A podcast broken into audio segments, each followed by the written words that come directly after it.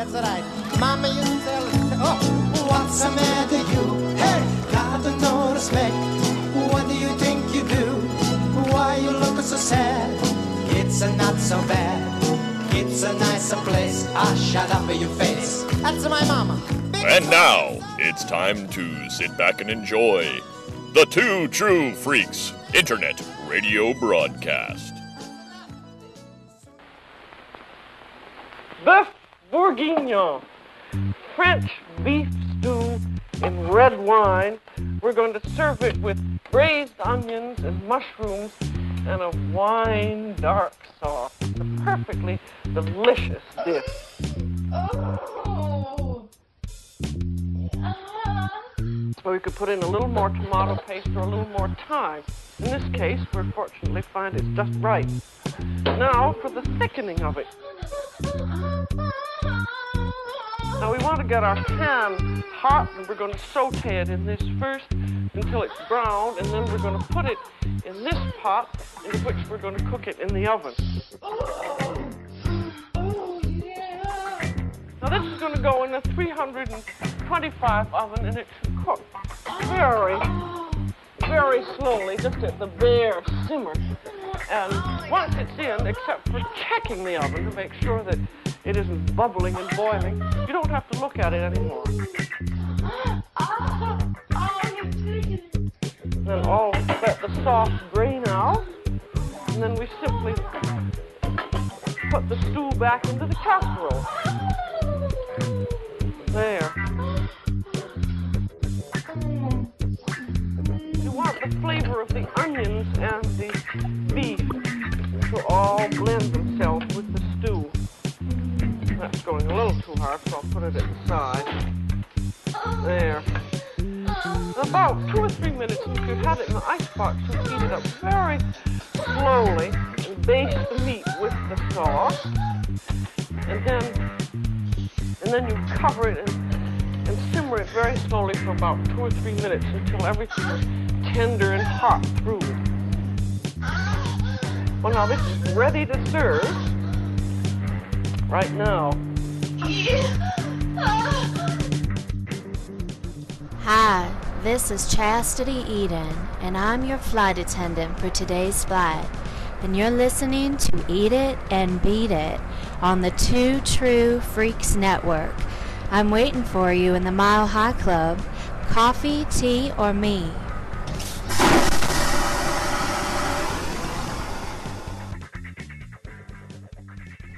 Hello and welcome to Eat It, the first part of a two part podcast, a two pronged podcast.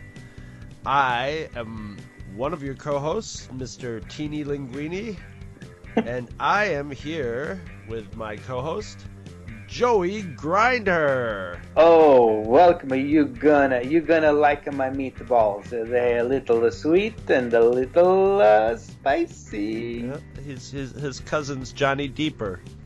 Johnny Deeper, very good. We're all related here, you know. From the old country, he's from the little part of the boot. I'm from the hill. So today we are we are doing Italian food. Hey. Hey. Manja, manja, manja. Now I know that we have touched on Italian food or some aspect of it in a lot of the shows we've done. I know I've definitely talked about my grandmother's lasagna a bunch of times. We've talked about pizza and the and the uh, the blasphemy that is pineapple pizza in my book, Wha- and uh, not in yours. But we are we are going into Italian food in general as a uh, as as uh, it it is one of the if not the most popular food in uh, in the United States. Uh, and and uh, I was gonna now you uh, I you know I live I live in you know I'm in I'm in New York New York City, uh, Queens, but I've always said that uh, that you can if you don't open the only restaurants that work here are Chinese and Italian and, and that's about it. Takeout. If you don't have a Chinese and Italian restaurant, they're or they're just not they're just not going to make it. And it, was that uh, growing up uh, with you? Did, was was it was Italian food always prevalent where where you? Well, um, no. I mean, pizza to an for a while. Pizza Hut was the your P, Pizza Hut and the Fairgrounds Inn made homemade pizza, but that was about it. Pizza delivery wasn't really a thing in my town for till I was in high school, and Italian food.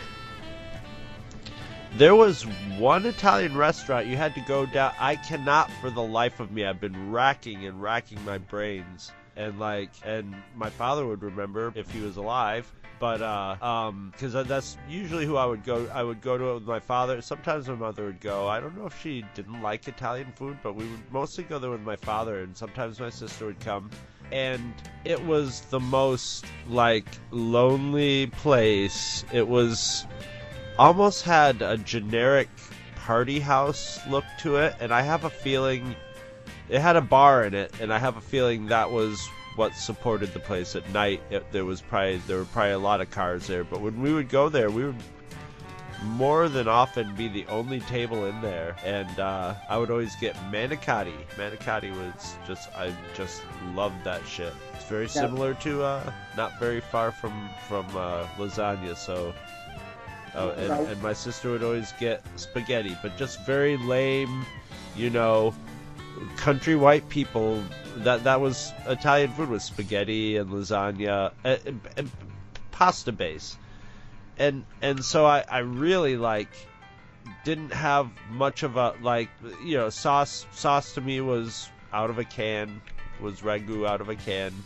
And uh, I and plus on top of that my not being a big seafood eater that sort of I makes me feel bad about Italian food because a good amount of real Italian food is seafood based and has seafood in it. But when I came to Rochester, Rochester has a huge, mungus Italian population. Gigundous. So we have good pizza here. Like at, uh, Italian restaurants, there's good Italian restaurants here. They're mostly on the pricey side, and there's a couple like you know cheaper lunch-based ones that are that are more affordable.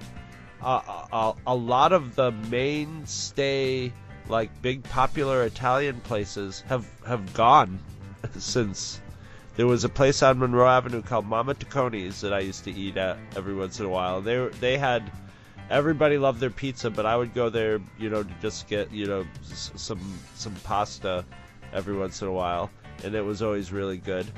And uh, uh, there was Mama Leone's, which is now a bar down the street from us. It has been a British pub for like the last 20 years. And then then the king of Italian food in Rochester was Mario's.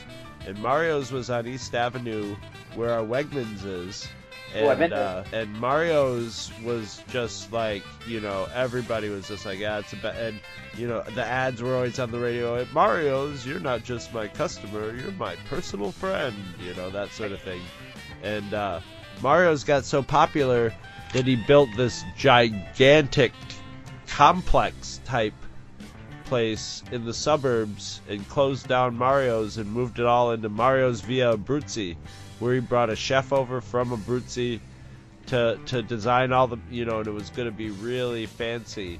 And then it turned out being more middle of the road and it was so huge it just had a sort of it lost personality. You know it was like a big banquet place and now it's closed down because Mario has decided to put a Whole Foods in Mar- there. Mario is no idiot. So like I think like the Italian population, like the Ital like I'm sure there's good Italian restaurants where they go, you know, hey, well, mama, we go out to dinner. But for the most part like like the most Italian-y Italian food place you're gonna get and get the best stuff at in Rochester is uh, our delis. Delis. And there, there are Italian delis peppered everywhere, and, a, and some of them are most most of them are very good, and some of them are really really good. You know, you go and get some sub sandwiches there that are just amazing. You know, they they'll have their own butcher shop. Well, that's one of the things that's, that that has fascinated me about Italian food in the United States is that every family, and we brought this up uh, speaking about your lasagna. It doesn't matter what part of the world you come from. It seems that every family has one Italian dish that they like to make. You know, it could just be a simple pasta, and even if it has, you know, jarred sauce or or something. Uh, you know, my my wife is from Michigan, and their Italian dish is they make lasagna. It is a cuisine that that everybody can pick up on, and that everybody has a favorite. But if, if And you can also regionally adapt a Yeah. lasagna. and re, and and that's an important point. Uh, it wasn't always so. Uh, Italian food in the United States gained popularity, of course, with the mass immigration of uh, Italians that immigrated to the country, and when they got here, they found that they could make some of their food but the ingredients to make true, true, true, true, true hardcore Italian food just weren't available in the United States, you know, at, at that time. Uh, semolina flour, uh, really good San Marzano tomatoes, Parmesan cheese. I mean, we're talking, you know, 100, uh, you know, 150 years ago. Uh, so Right. what they did was they adapted their Italian cuisine to what they had available in the United States. And that is why there is such when an Italian comes to to the US and eats at not a fancy Italian restaurant, but you know, a run of the mill Italian restaurant, the food to them it, it, they'll say, "Well, this isn't really Italian food."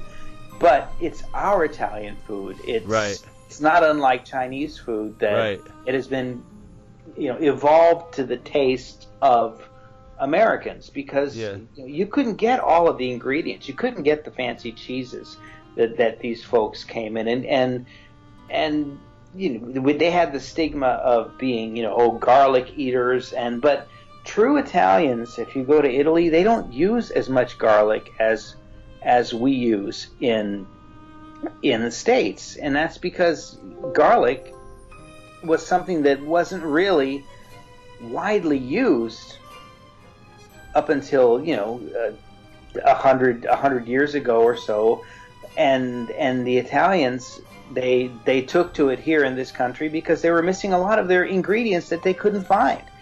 And it wasn't until the 1990s or maybe the 80s when you started to get an influx of these Italian restaurants that you had mentioned, pricey, where you could get food that was authentically Italian from different regions of Italy.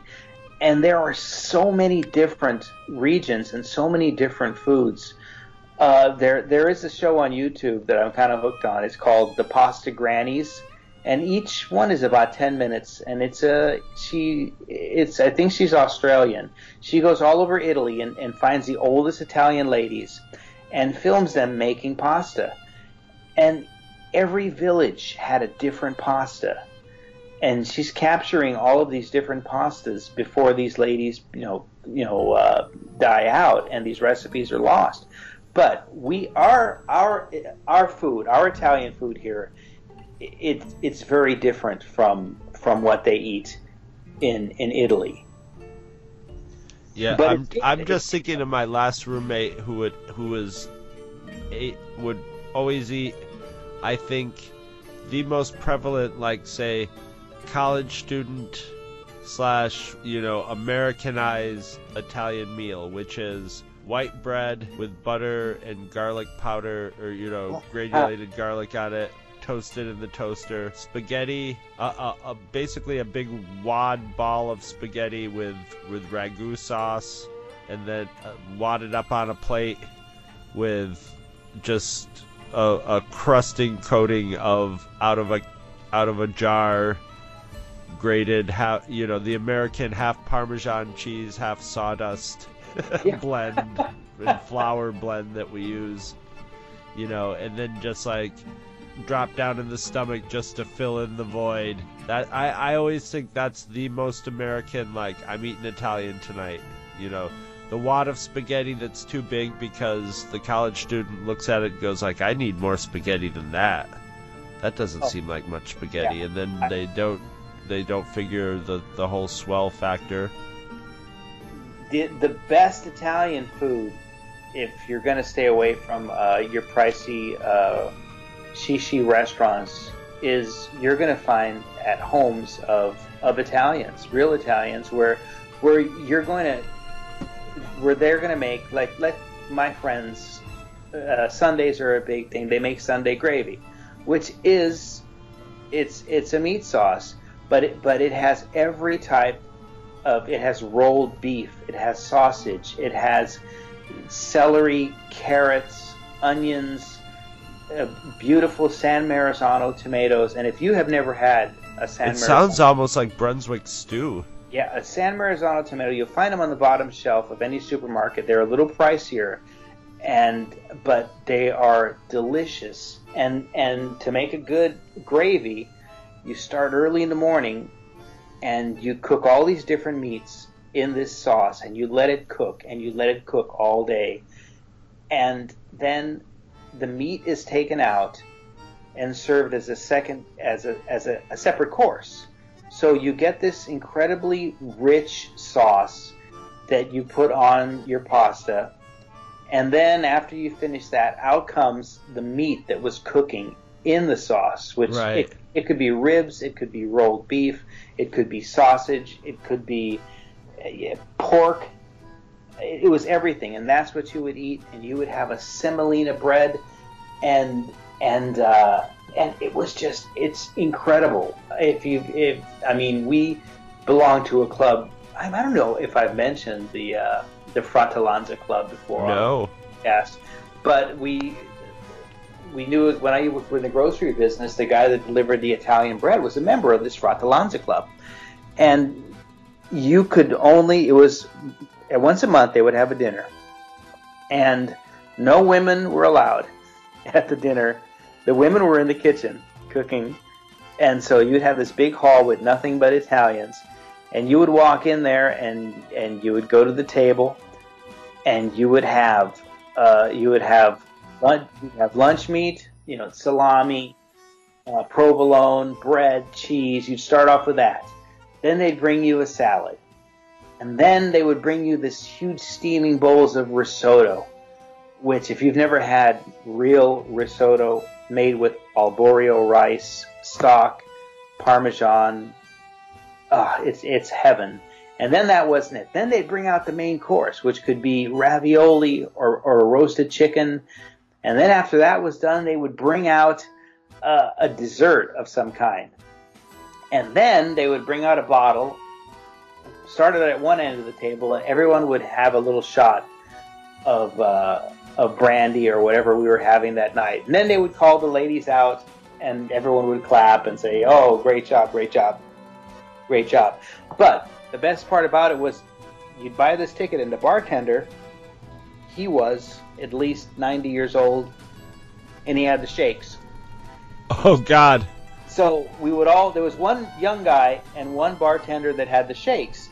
So me so and were you all doing James Bond Yeah. lines well, there were there were two lines, and so the bartender with the shakes, Tony, we would all be in his line, and the other guy would be, oh, hey, uh, come on over here, I'll take care of you. We'd go, no, no, no, uh, Tony and I go way back. You know, you'd ask for a, let, let- Tony, let me have a seven and seven, heavy on the seven. And Tony would pick up the bottle, and he'd have the shakes. I don't know if it was Parkinson's or whatever, so he would make this big, huge splash of of, of uh, Seagram seven and a, and a little splash of Seven Up, and uh, and and so it, it, those were good times, and it was just good, good, good food.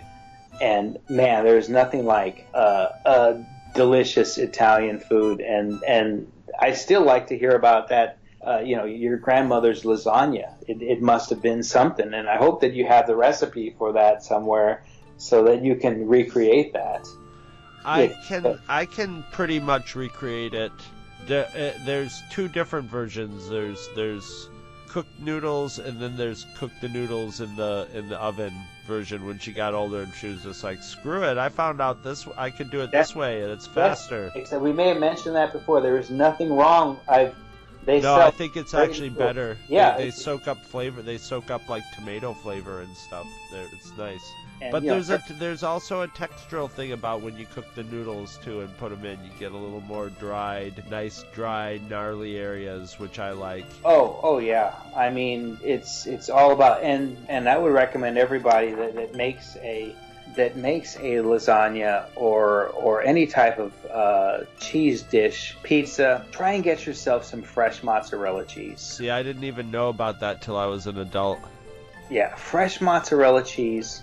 If it's true mozzarella cheese, it's made with a with a with but they, it's a buffalo milk. It's a cow, but it, but they call it a, a, a buffalo milk. But it's a little harder to find. It's expensive, but if you ever find it, most grocery stores now you can find fresh mozzarella. And if you make a pizza with fresh mozzarella, and you can you it's you dry it out a little bit because it's wet. But my God, what a difference Yeah, than stuff that you get. I mean, if you want to really cook, flavor. or, yeah, if you want to cook hardcore Italian, you're going to have to do your homework. You're going to have to go to where the Italian folks go to buy their their stuff. I mean, they don't they don't make they don't buy the breadcrumbs that are in the uh, in in the the uh, the grocery store already made. They make their own. It's it's a culture of we don't waste anything, like so many other uh, European cultures are. Nothing goes to waste From at all. being a poor immigrant. Oh my god! I mean, I've had lardo. Have you ever heard of lardo or had lardo? no. Well, it is the fat of a pig that has been cured, okay?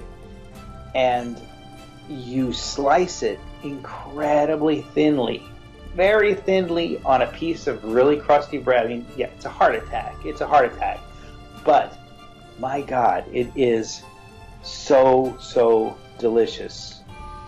And it, it's tough to find. Uh, you're going to have a hard time finding it, but if you ever do get a chance to find it, search these things out because they are true Italian food. And, and I love a culture that loves to eat. To me, that that to me is family and food and Italian food is is you know definitely it. I mean, as far as as for you, if uh, if you're going to have an Italian meal, what what's it going to be? Me, it's gonna be lasagna, stuffed shells. Um, I love stuffed shells. Oh yeah, I, I, I like making uh, stuffed shells with with spinach in them. I like to make them with broccoli in them. I like cut the I like cook the broccoli and cut it really finely. Same with the spinach. you're used yeah. Everyone that you're using lasagna, Italian food as a template, and and that's the good thing about it. You can make it your own. Yeah, Uh, my wife makes a lasagna, and I'm a big fan of ricotta cheese. I love ricotta cheese. I, I, but it was hard to find. It's another one of these things that unless you made it yourself, y- you, wouldn't be able to find ricotta cheese when you first came to this country unless you lived in an Italian neighborhood. But you could find cottage cheese, which is not ricotta by any means. But in a pinch, even though they can find ricotta, my wife puts cottage cheese in her lasagna, and it isn't half bad. I mean, I it's I sometimes cut cottage cheese in with the ricotta. oh yeah. I it's- like I like the just having a little di- a little larger texture in there. You know. Oh no, there's nothing wrong with it. I, it's it's it has become to an Italian to taste American uh, Italian food. They may say, "Well, this isn't Italian food," and you know what? It to some extent it isn't, but it it is it is our Italian food. It is is what we morphed it into out of necessity because you couldn't find the stuff. And and but the '90s brought on uh, an era of true where you can go out to restaurants and have stuff that is as authentic as you're going to find. I can now go to neighborhoods here, not too far, where I can buy little packs of squid ink and and uh, and that's what it is. It's just black squid ink. It comes in a little pack like like ketchup, and when you make a risotto, you can put a few drops of this black squid ink. Now, you, you know you're thinking, okay, seafood, I wouldn't like it. It doesn't have a seafood taste. It basically doesn't really. It's basically just a dye. yeah, it's basically just a dye, and it has some flavor, but it's not a seafood flavor.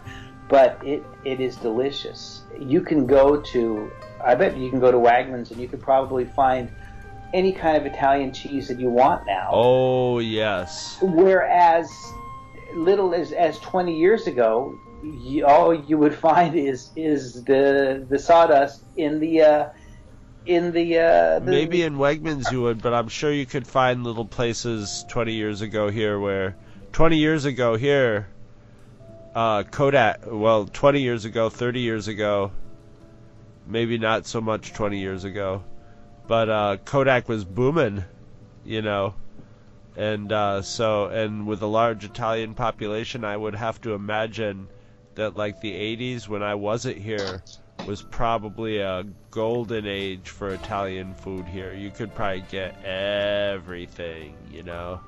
Oh yeah, I mean without easily, easily, easily, and you can still search these things out. They're out there, and if uh, if you're interested in it, and and you have the time and you have the desire, and like I was saying, if anybody can cook, if you have a cookbook, try and make something hardcore. Uh, you know, garlic bread a quick recipe that I do with garlic bread, and it's not even Italian, it's an Americanized version. But man, everyone goes crazy. Half butter, half mayonnaise, olive oil, garlic, a little bit of pepper, a little bit of salt, um, and a little bit of oregano, and then some Parmesan cheese. Blend that stuff up into a spread. Put it on a nice piece of uh, uh, of good bread, throw it in the oven, and people will go nuts. Over uh, sounds really good. it. I'll make it next time I come. I, I get asked to make it all the time, and a Brazilian guy taught it to me. And it, there's nothing Italian about it, but it is delicious, and you know it's one of my one of my favorite favorite cuisines is uh, is is Italian and and and I'm glad that you can go out and you know even I'm sure in Rochester if we did some some scouting around we could easily find some great places to eat where you could where you could taste uh, oh, oh yeah, for sure. and and uh, with with that I I'm gonna of course you're gonna find this very very hard to believe but I uh, was just wondering that. I was like, would Well- Herter have an Italian Well, recipe? Gonna- this is this is going to be an interesting one. Uh, it's time for the Herter Corner. George Leonard Herter and the uh, Bull uh, Cook and Authentic Historic Recipes and Practices. You know, believe it or not, he has a little bit to say about Italian food. And uh, and I- I'm going to uh, I made you know we usually make drinks, but but today I took the, uh, the liberty of making a very quick little recipe. And I said, how am I going to keep this hot? Well, the Yeti cup, I found out, not only keeps your drinks cold, it keeps your food hot. So it's amazing. So we have it. But I'm, uh, you know, Herter being an expert on everything, uh, I'll let you know a little bit of what he has to say about Italian cooking, if I may. Now, Italian cooking is one of the most misunderstood types of cooking in the world. To understand Italian cooking, you must take out all recipes that have tomato sauce as a base, as these are American Indian in origin.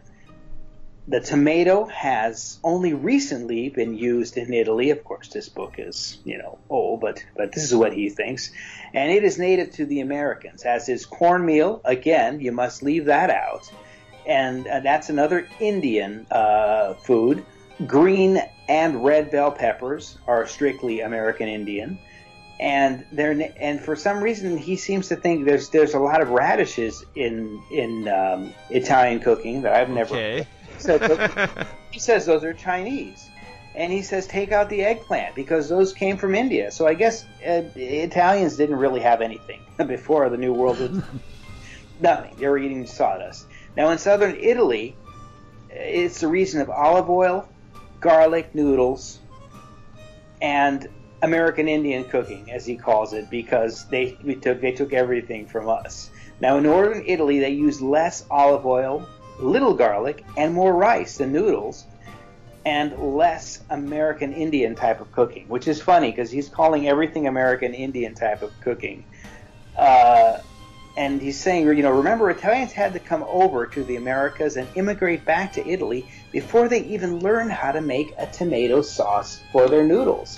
And and that is that is uh, pretty much true because uh, the tomato was not was not in the in the uh, old world, and and he says that you- couldn't get gnocchi because there were no there were no uh, potatoes, and there wasn't even pasta. Now we all know that pasta came from Marco Polo and and and the uh, and the Chinese, but I have to give you the recipe that he gave me or gave us of a true true Italian pasta. Okay, now this is the original European spaghetti and tomato sauce. Okay. Uh, now there, as I mentioned before, there is no, there was no tomato sauce until it came over from the New World, and uh, the Germans were the experts at making noodles. So the Italians didn't have shit, I guess, according to Herter. But here's what I did. This now this is this is the the best pasta sauce you're ever going to have in your life. Okay? Melt one level tablespoon of good lard in a frying pan. Add one fourth cup of water. Add one six ounce can of tomato paste and no more. One fourth level teaspoon of crumbled oregano, two bay leaves, one clove of garlic, one level teaspoon of powdered garlic, one inch square of onion, which I just chopped up some onions. I didn't know what he meant. You could use powdered onions.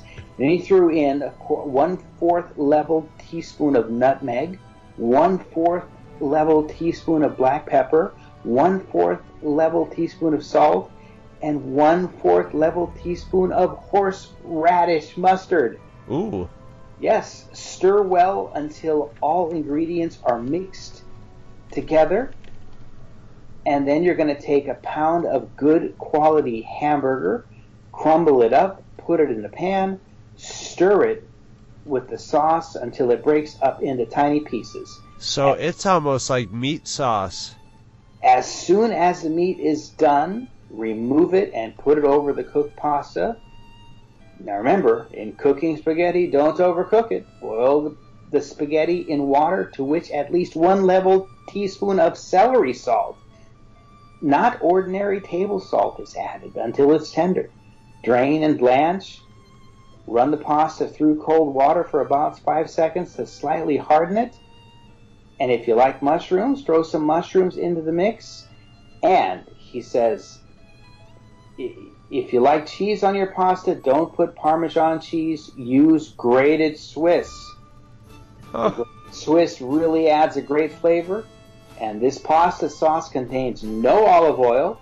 That, when cooked, gives off an objectable, uh, uh, a uh, objectable taste and odor. I don't know what about, yeah, yeah, he, he knows what he's talking about.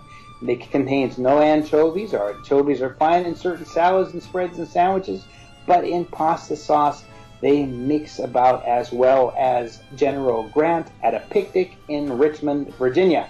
Oh man. This sauce is so good you can put it on a plain piece of bread and make a memorable meal. Well, that's what I did this afternoon. I have the Yeti cup here, and I have it's still warm. I have the pasta. Let me just do a little pasta twirl here. what what was interesting about this to me was the um, mustard with the horseradish. So let's see here. It sounds very much like a non-spicy hot sauce, or like, uh, uh, or close to like, even like a Cincinnati chili, sort of, with a little, little, little sloppy Joe without like the sort of You know, that's acidic. That's a good that's a good way to put it. There's no olive oil. It's but the um, but the uh, the grease from the hamburger mixed up with there and, and makes it and made it a little bit um, saucy. Uh, it's got the the mustard horseradish. You can only get just a hint. I, I don't really taste the mustard, but it finishes up with just a hint of that horseradish, which which is pretty good. I, I, mean, okay, I'm I'm probably not gonna make this for a bunch of people, but you know, this is according to Herter, this is this is this is as hardcore as you can get. And anyone that thinks that olive oil stinks when you cook it is you have to listen to them. But it's it's not it's not bad at all. It, it, uh, it, it's you know it's not as good as the drinks that I've made from Oh him. Oh my god! One of my favorite smells Oh. in the world is olive oil hitting a hot pan. Olive oil and garlic and onions cooking in a hot pan. Oh jeez. But what an what an and I don't I, I don't taste the celery salt that I added to boil the pasta in. But it you know it, I think he's right. If I was to spread this on some crusty bread, I think that that would be that that would be pretty good. Or maybe even make a make it thicker and make a meatball out of this. Oh yeah. that that, that would probably be very good. Uh, but kudos, you know, an, another good recipe from Mr. Herter. Uh, not the best one in, in my book, but definitely not the worst one. I haven't had anything that I've hated from him Well, yet. luckily, Miss, he's not alive to hear this podcast, Yeah. so we're good. yeah, yeah, but anyone that says olive oil, well, he was from Minnesota, where you probably didn't get a lot of olive oil. Maybe you got moose oil or whatever the hell they used to cook out there. But that's Herter's. Uh, it's and that Herter's uh, Italian uh, Italian pasta. Oh, True, they use straight up lamp oil in, in Minnesota. Absolutely, definitely lamp oil or or uh, or what what are the fish they catch over there on the frozen lakes out, out there? Uh, perch or, or something. They probably right, right. you know, who knows, moose oil or whatever they use in Minnesota. I mean, these are people that eat lutefisk, which is which is codfish preserved in lye, which I've had the pleasure of eating, and it's just jelly. Imagine a fish jello with uh, loads. Oh yeah, so the lye sort of like Loads it's like yeah. super cooked ceviche or something. Oh, you can't even. It looks like it looks like jello, and it's it's cod, but it's yeah, because oh, it's how you d- dispose of a body. and you have to pour loads of butter over it, loads of butter. But but they love it over there. They Pre-digested. just don't love olive oil. And, and so there's our, our, our take on Italian food. I hope that we've uh, given you some ideas and a little history of uh, Italian food in, in the United States. And I, I don't I, I don't know about you, but I'm but I'm smelling something coming from the uh, the, the the green room. It, it it smells almost like like uh, like ragu and splooge. It definitely, it's definitely Italian, but it's like it's not just Italian food. There's some like, yeah. Yeah, and some reason I, I can almost like like sniff a pierogi too. I don't understand what's going on in there. Uh, but but but I but I, but I guess it's time to uh to introduce the next segment of our of, of our show today, which which uh which on paper I've been reading. I I think it's going to be a very interesting choice. Uh, also, I think in a podcast we have the first podcast to have used the phrase "sniff a pierogi." Sniff a pierogi. I'm, yeah, I'm getting splooge smell, pierogi, and a little bit of uh prego. But not But, uh, Prego. just just just do me a favor buy some uh, air some airwick air fresheners uh, after the show so we can get the green room uh, smelling a little bit better after this Back to back back on point. At gunpoint. so, uh, arrivederci for the for the time being. Yeah, we'll be. Hey, we'll be right back. Yeah. Banja.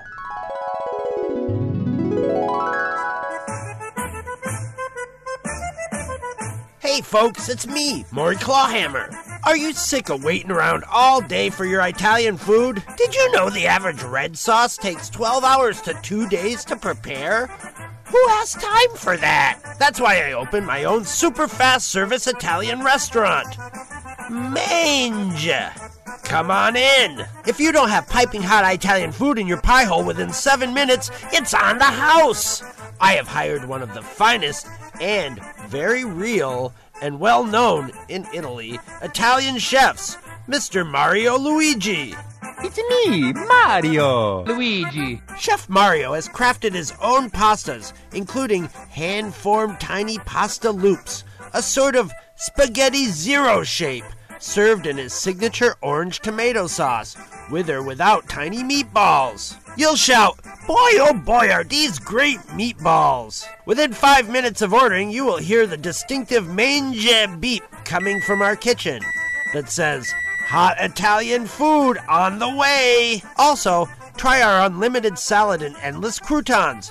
We will bring you a whole head of iceberg lettuce with a hole punched in it and filled with blue cheese dressing, and we keep 'em coming till you say stop. So give Grandma a break this Sunday and cart her down here to get a good taste of some real Italian cooking. We're down here on Lead Mine Junction Road, right next to the scrapyard. 15% off if you're in the Mafia. We got gumballs for the kids. Sayo!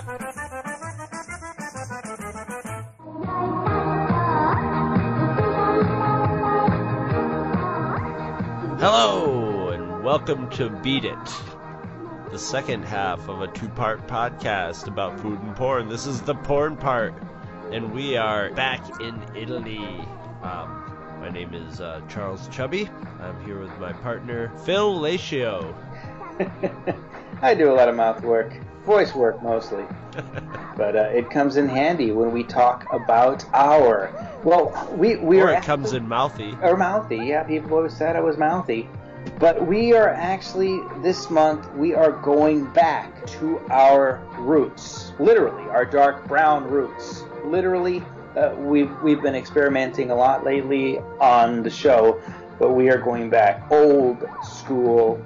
And for old school and interesting topics, I, I always like to let you pick who we are going to uh, discuss, and you threw out the name of uh, Cicciolina. Cicciolina. Cicciolina, which roughly translates in Italian to little chubby. Uh, it's it also can mean little chubby in the sense that uh, oh she's she's she's she's pinchable, she's she's adorable. I, I, I'm sure it was like a little. She was a little pudgy little baby.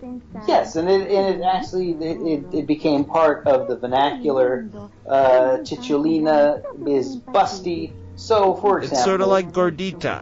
yes, yes, yes. Except you can't get her at Taco Bell. But you could see her and, see, and you could say, "Oh my God, look at that Cicciolina," which is a girl that it's a little pinchy and a little busty and a little and a little uh, you know heavy, top heavy. But uh, how, how and why did you uh, pick uh, Cicciolina? Well, I think we ended up before the show talking about this is since we're you know roughly we're around in, in the time there's a you know there, she sort of had a 10 9 10 12 year spread of of where, where she was at the height of her popularity which overlapped into our childhood. So I would see things about her, like news items about her and stuff, and it, it's always was fascinating to me because the news items you would see about her in America was um, Italy elected a porn star to parliament, and uh, like and and and uh, in my mind, and uh, it was funny. I was talking to Scott McGregor about her. Or it might have been, or Mike Cross, it might, one of the two of them. We were talking about, you know, remembering hearing about the news of it, and we always remembered her as like becoming president of Italy, you know, prime minister of Italy, which is not what happened. She got into parliament. Yeah. I mean, it, was, it's you know sort of a minor politician, but still got to like up. So we were like, you know, nowadays, you know, it's not too far fetched of a concept, but in the in the late '70s to mid '80s, you know, a porn star being a member of a country's parliament was pretty, uh, pretty just seemed pr- pretty amazing and strange, and and very very European to me, and and I was always I, I always just sort of stuck a pin in Cicciolina and was like, uh, you know, I I ne- when I was a kid I never saw pictures of I never saw any of her her, her, her pornography. There was sort of a stock picture of her where she was just sort of dressed up. She, she often is sort of dressed up like a fairy princess, you know, or like a medieval, you a know, lady in waiting or something. Lots of flowers and and yes. and, and flowers in her hair and and fluffery things and veils and and stuff like that and very blonde sort of sort of uh, not what you would expect of a of a like a, a just Ita- Italian girl Italian porn star Yeah. I pictured raven black hair Exactly. Yeah. And- And, and you know, Italy. What what kind of a country would actually elect somebody, uh, a TV personality with no political experience, to be in the government? It's just absurd. I can't think of anything else, any other country that could possibly ever do that. It's just ridiculous. I mean, come on. My goodness. But that being said, the movie that we decided to uh, to look at was Cicciolina Amore Mio, which roughly translates to Cicciolina My Love, and it was done in 1979. But let's let, let's uh, let's go way back a little bit uh, further and learn a little bit about Cicciolina, who, shocker, was not actually born in Italy. She was born Ilona Staller, and she was born November 26, 1951. Now, of course, she is now known by her stage name Cicciolina, but she is Hungarian, and she is an Italian porn star, politician, and singer. Now, Cicciolina was born in Budapest, Hungary, and uh, her father left the family when she was young, and she was raised by her mother, who was a midwife, and her stepfather, who was an official in the Hungarian Ministry of Interior. Now, in 64, she began working as a model for the Hungarian news agency, and uh, she claims in an interview done in 1999 that she had provided the, the Hungarian authorities with information on American diplomats by staying at Budapest luxury hotels where she worked and actually taking pictures of their uh, secret documents, which uh, which shows that she she is a uh, a Renaissance woman in in every way, shape, and form. And to be born, you know, a little bit of Mata Hari thrown in Yes, yes, and to be born in that part of of the world, uh, it you know it's it, it was difficult. Uh, Hungary is known for some uh, sketchy politics I'll Yes, put it that it- way They are. It, it, it, it could it could have very well been true. She is you know, she is very very very attractive, and uh, she started off she started off uh, she was actually um, the first she she recent she went to Italy uh, with a with a photographer uh, friend of hers, and she just never went back uh, to Hungary. Uh, to, I'm sorry, to Budapest. She never went back, and uh, that's where she began her her career. And and she was actually the first credited as being the first woman to expose a breast on TV in Italy, which is an incredibly Catholic country. So, but she just didn't care and she did her own thing. And you're right, she had a specific look, which is waif like, I would say, you know, muse like with feathers in her hair.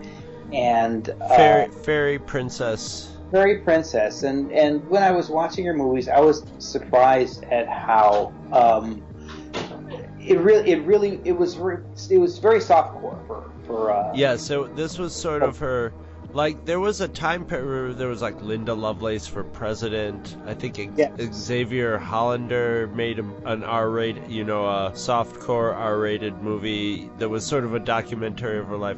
I have to admit, I couldn't watch an awful lot of this because it was just like I wanted to see the hardcore stuff. Oh. So I sort of I sort of flipped through it and then went right to like her loops.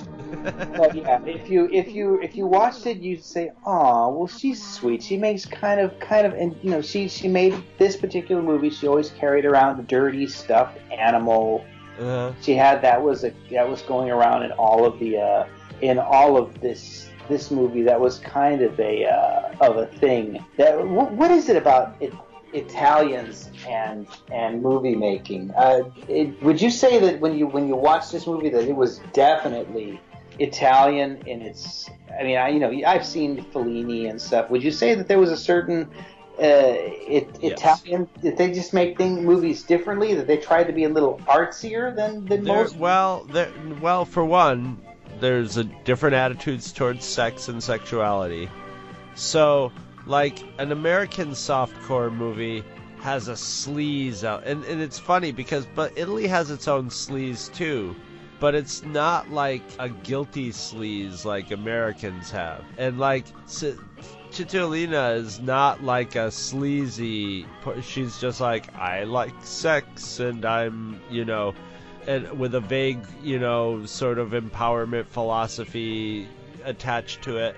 So I'm sure when they sat down to make this movie, it was going to be this, you know, it's basically she's a marketer, she's a self-marketer, and this movie was the like the documentary puff piece, and it's got a little whiff of the the Mondo, you know, movies, which it, Italy has produced quite a few of.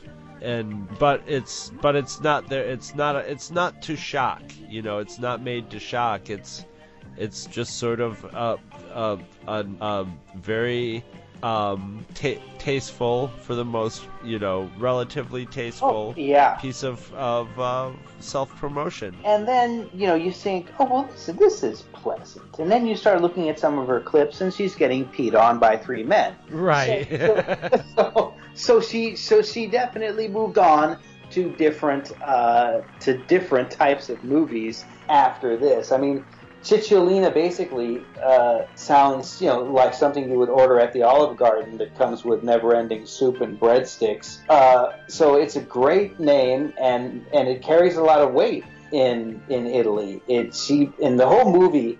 If you're going to go through the uh, the plot, if there really is one, um, she has a radio show and a young photographer becomes obsessed with her just obsessed and he has to find her and he has to you, you think that they're going to have sex but it, it he finally you know tracks her down in her dirty stuffed animal and her girlfriend is incredibly jealous. And then it, it goes on to scenes of of she, she's riding around on a scooter i believe and stopping the entire you know city of rome and everyone's yelling, "Ah, Cicciolina, Cicciolina!" And even the guy that's pumping the gas in, into her into her scooter is is pumping the gas into the gas tank, and he's going crazy over her. She doesn't she doesn't say much uh, in the whole movie, but to, to make a long story short, her she helps this photographer that is in love with her uh, rekindle a relationship with his girlfriend. Uh, but that's it's kind of like Amelie yeah, that's that that that's the the, the you know the, the first part of the movie, and it definitely is is soft porn. And they get into some weird stuff. She's at one point, you know, sitting in a large hamster ball, rolling around. She I she, missed that part you missed that part. she she sing. Uh, she's also a singer, and I and I think that she may have uh, sung. I, I think a lot of the uh, a lot of the audio was dubbed in this. Uh, there are some spread eagle shots, which are about as uh, as uh, spread eaglish as you're gonna get.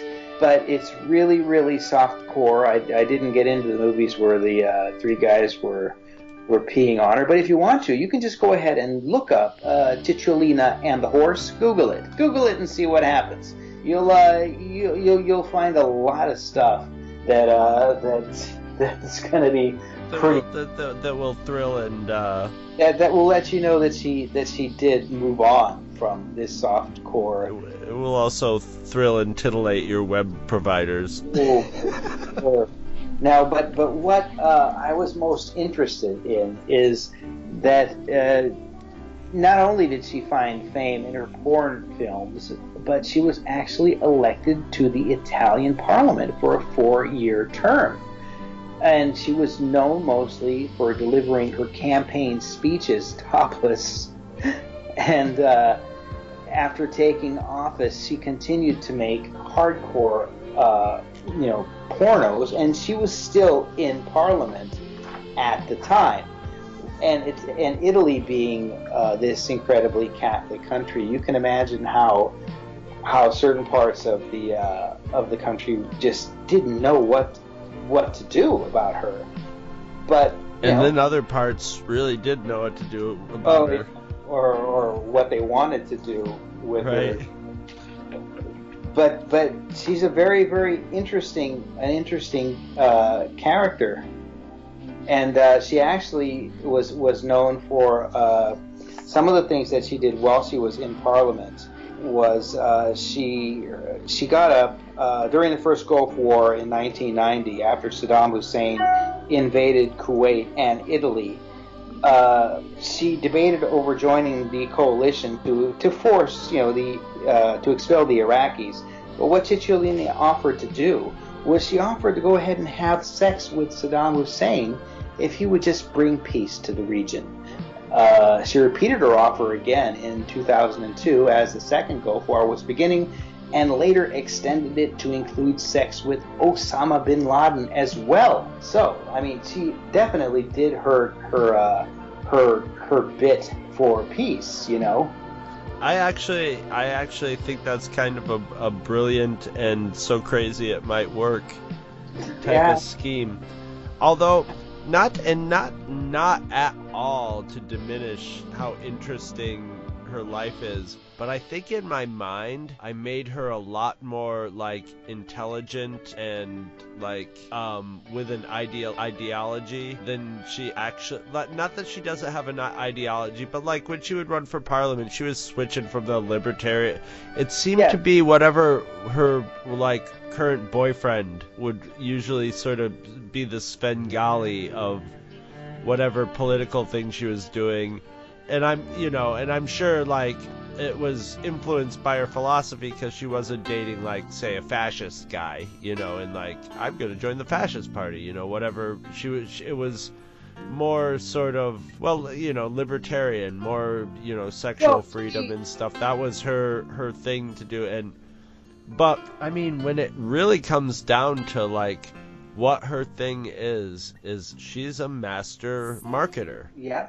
and even even I think her being in Parliament, I think she might have been like, I could do some good things while in here, but it was just all part of the marketing of Cicciolina, and it worked on me. You know, it's like a Parliament, blah blah blah. But when you go to her, she's got a website now.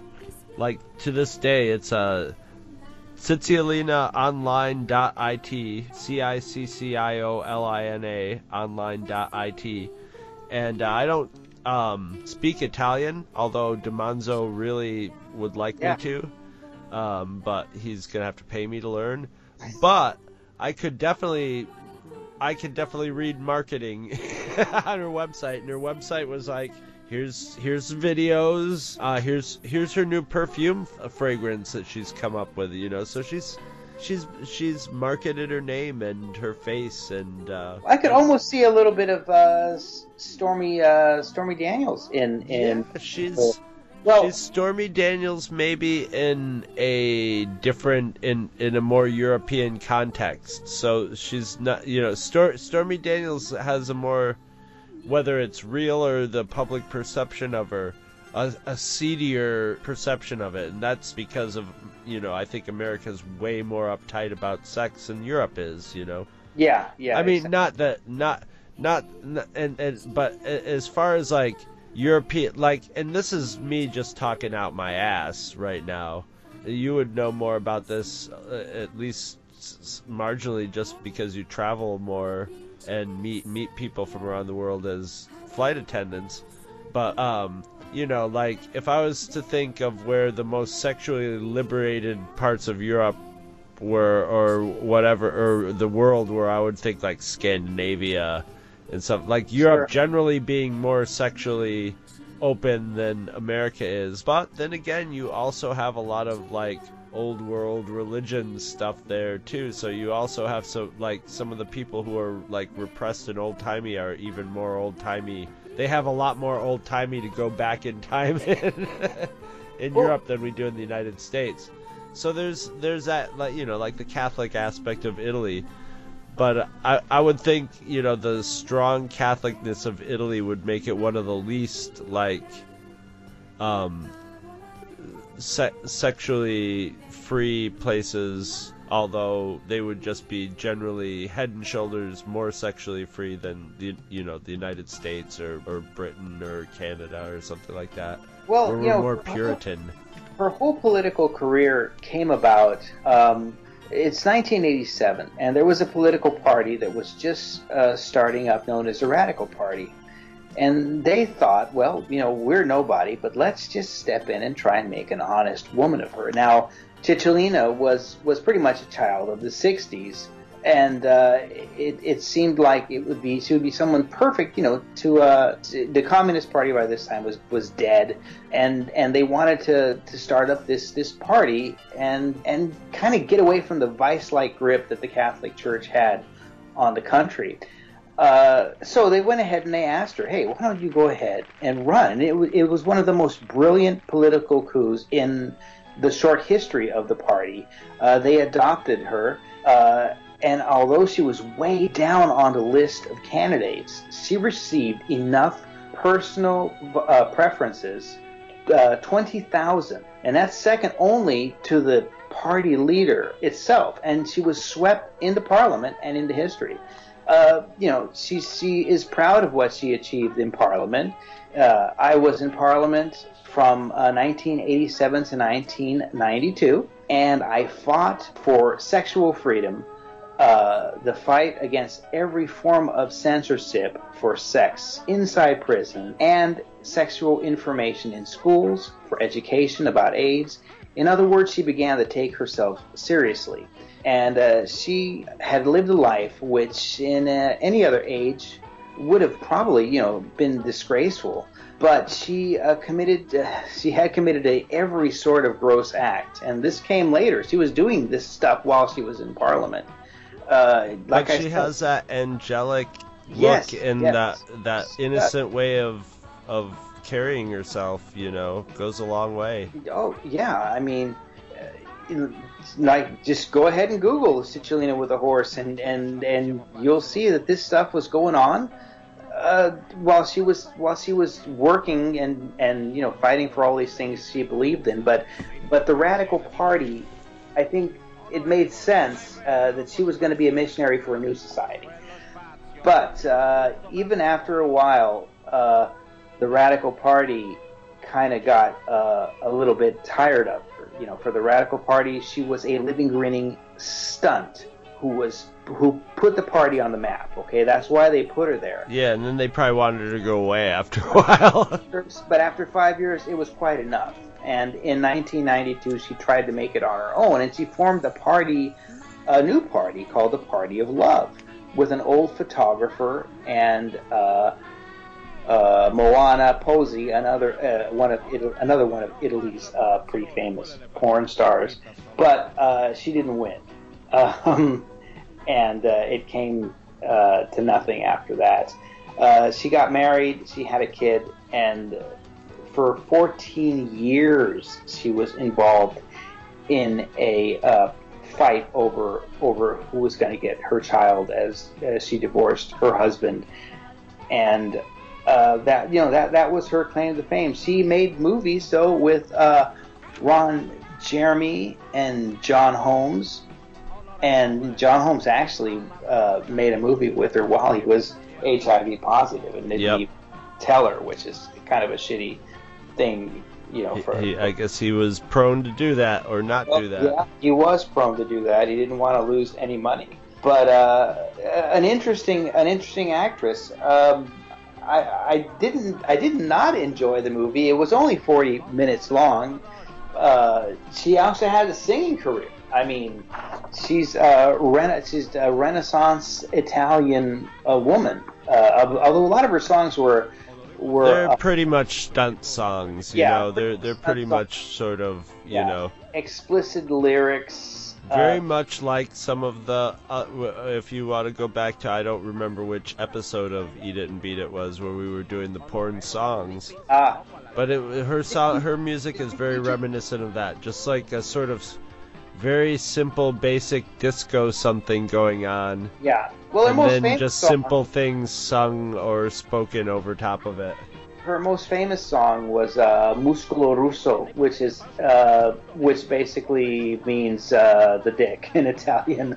And it, because of the profanity, the song it it couldn't be released in Italy, but it became a hit in other countries, especially France. and the song uh, gained popularity in the internet era, and uh, she used it in a lot of her movies uh, as as background uh, music. Um, and you know, she was, and all this time she was she was uh, one of the darlings of Italian TV because you never knew what she was going to do. She would be just as likely to. To, to take her her her top off and, and show everybody what she, what had what she had going on, but just an interesting interesting character. Uh, and and I have always, you know, I like you said, I had heard that there was. I remember when she had gotten elected to Parliament, and I was like, wow, well, good for her, good for her. But I I, I kind of get the feeling after studying, after doing some uh, some research on her, that she may just have gotten a little bit used by the Yes. the party. And when they were done with her, they, they probably didn't. Uh, they, they, they didn't uh, they didn't want to keep her around anymore.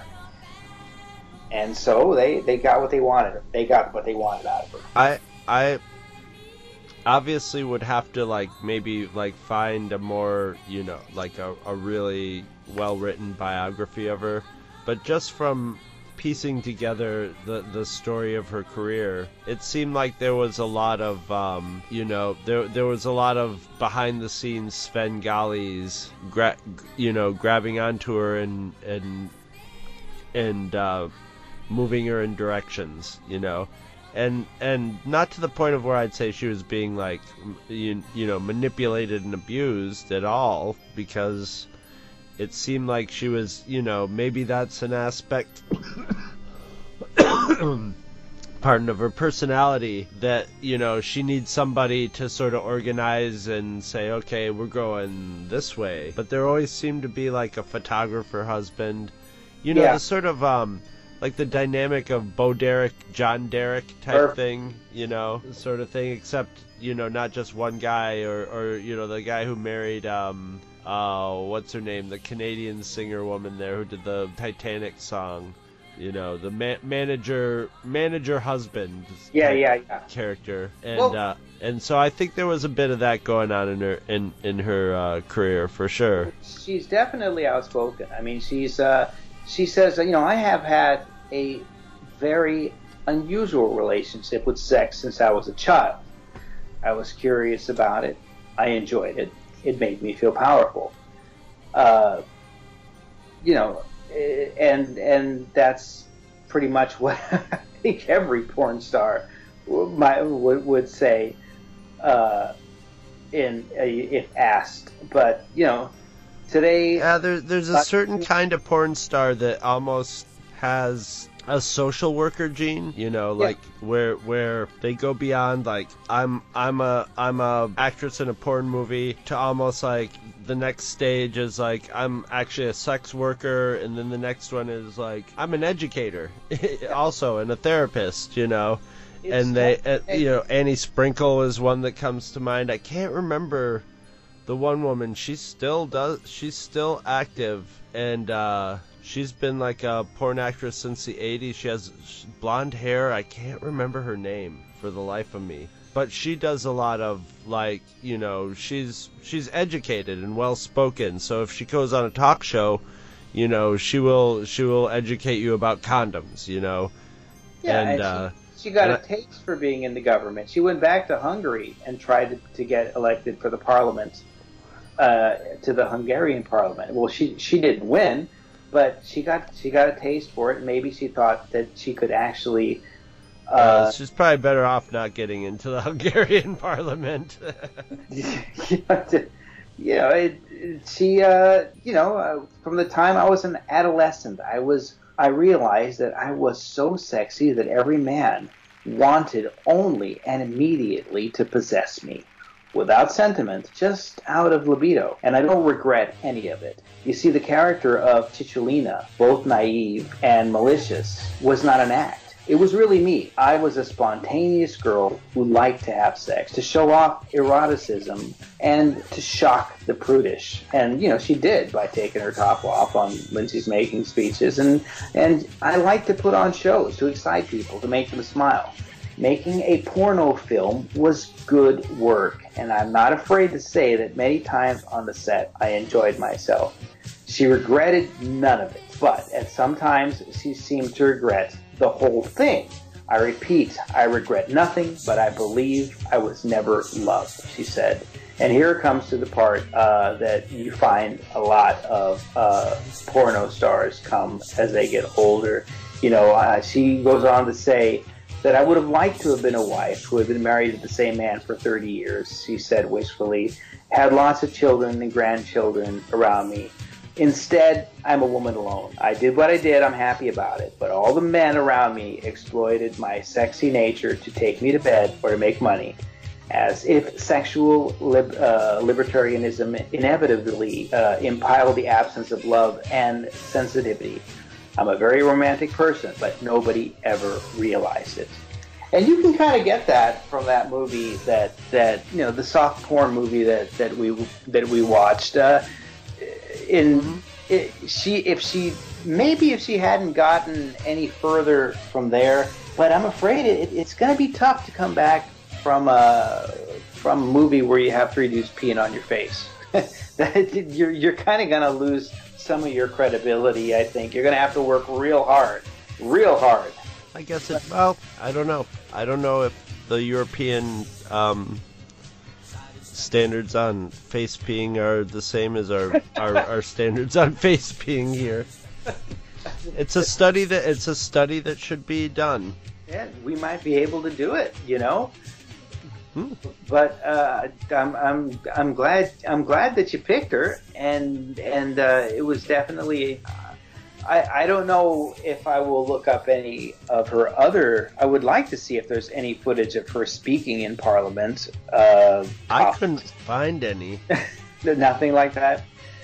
But but yeah, it, she she she seems like someone that that later in life maybe thought that that she could do some good, but I'm afraid I believe that she just got she just got used by by uh, by almost everybody that uh, that she came across, which is it's kind of sad, but that's the story of a lot of erotic actresses, you know. I I think with her, she was intelligent and independent enough that um, you know, it was sort of uh, that. I don't want to call it symbiotic relationship, but you know, you know, it's a relationship that often comes from like say the porn world or something of of mutual using. you know, she was using them to further her career, and they were using her to get sex Yeah. and to, to make some money. Yeah, yeah. What's that? What's that fish that that that, that uh, sticks onto the bottom of the shark? A remora. yes, she, she's in a remora, a very foxy remora with. yeah, with you see, that's long the thing, though. hair. I, I, I put the Svengalis as the Remoras in, in, in this world, you know. Although I'm sure they thought she was the one leeching onto them, but I don't know their names, you know. And they're in the past. She's she's she's still there in the spotlight. She was even there in this, you know, the spotlight before them, and and they came and helped her along and maybe gave her direction and got her, you know, hooked her up with stuff.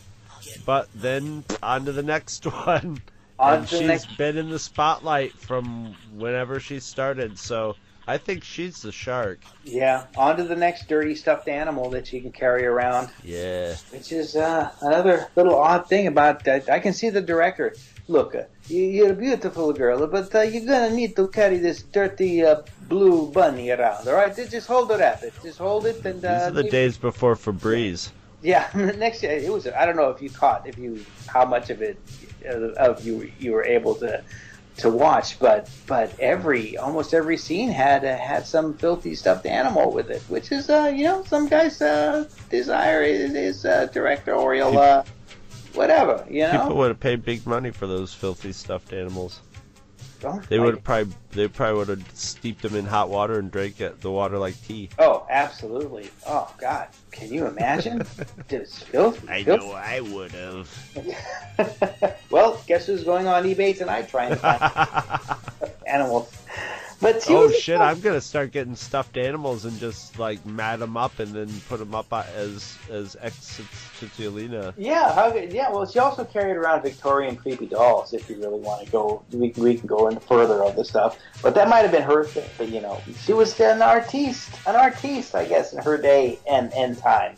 But uh, I, I wish I would have looked into a. Did you uh, look into a little bit more of what she was doing now?